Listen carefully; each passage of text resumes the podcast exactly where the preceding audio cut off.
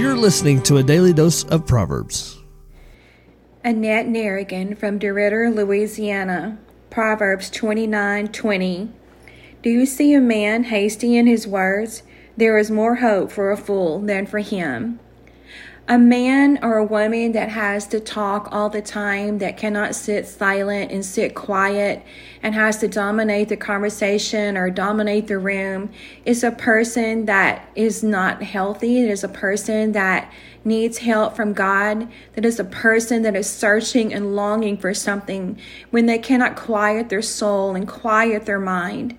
So I'm asking you today to search your heart and to search your soul and to say, is there anything that I need to stop and be silent in? Is there anything that I'm not wanting to hear from God? Is there anything that I'm not wanting to hear that's going to set me free? Or is it going to cause me discomfort? Is it going to cause me to give up something that I don't want to give up? Is it going to cause me to to be in a place where I'm uncomfortable? Because most of the times when we sit in silence, God is going to get loud. I remember a time when I was praying over my kids and I was kind of complaining and fussing about it. And I remember the Lord one morning in prayer and I was kind of being loud and I was just kind of, I thought I was being loud to let the enemy know what my concerns were.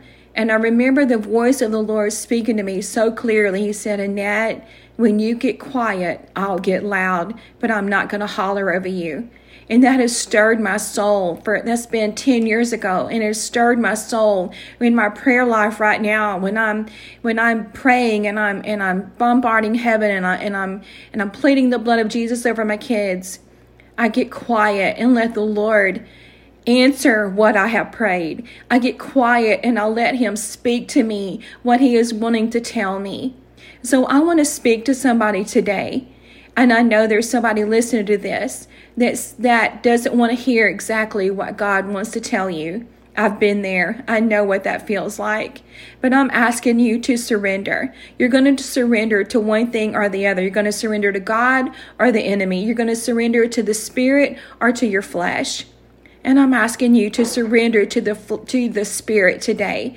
To let God speak into your life, to give you life, to speak life over you. Because he knows the plans that he has for you. He knows the thoughts that he has over you. And they are good plans and they are good thoughts because he loves you. You are his child. You are his son and you are his daughter. And so I'm asking you today to get quiet and let him speak to you and love on you and embrace your heart and let him let you know that he loves you beyond anything that you can comprehend. And I pray this over you right now in the name of Jesus. Amen.